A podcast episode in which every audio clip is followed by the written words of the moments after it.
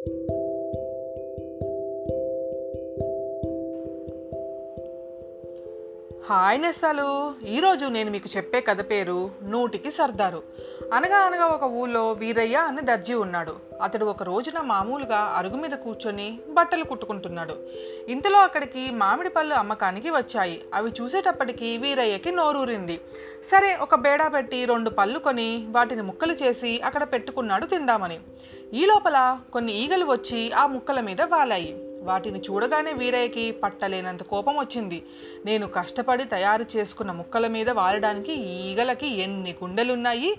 ఎంత సాహసం చూడు వీటి పని పట్టిస్తా అంటూ కుడుతూ కుడుతూ ఉన్న బట్ట తీసి కోపంతో టపీమని ఆ ముక్కల మీద వేసి కొట్టాడు. దెబ్బతో ఆ ముక్కల మీద వాలిన ఈగలు ఎక్కడివక్కడే చచ్చిపోయాయి.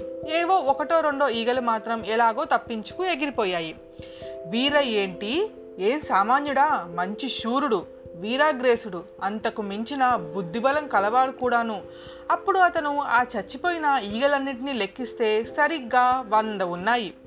అంతటి వీరయ్య సగర్వంగా ఇట్లా అనుకున్నాడు. ఒక్క దెబ్బతో నూరు జీవరాశుల్ని సంహరించానే నా వంటి వీరుడు ఈ భూలోకంలో మరెక్కడైనా ఉంటాడా? నా బోటి వీరుడేమిటి? ఛ! ఇటువంటి కుట్టుపని చేయడం ఏమిటి నేను లోకాన్ని ఉద్ధరించి ఎన్నో ఘనకార్యాలు చేయాల్సి ఉంది. నేను ఉండవలసిన చోటు ఇది కాదు.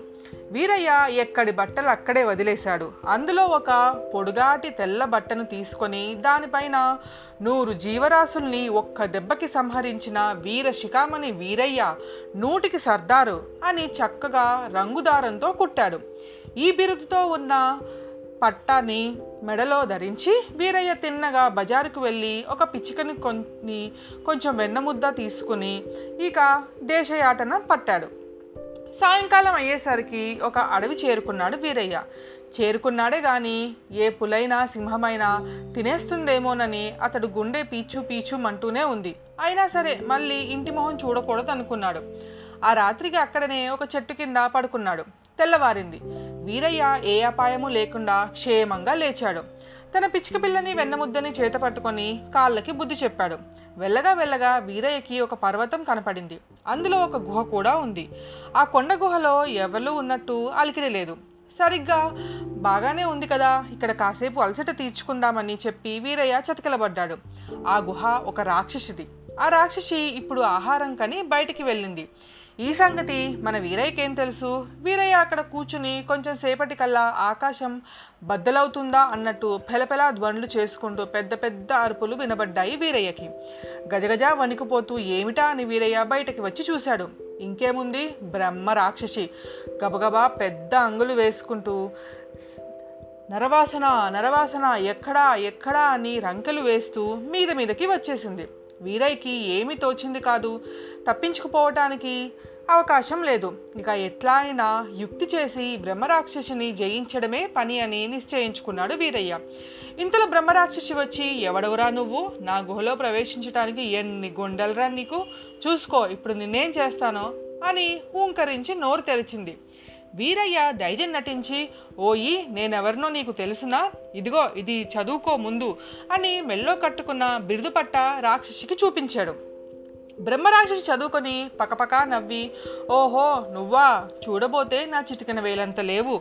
నువ్వేనా ఒక్కసారిగా నూరు జీవరాశుల్ని చంపింది? మరైతే మనిద్దరం బలాబలాలు చూసుకుందాం. సిద్ధంగా ఉండు అని గర్జించింది.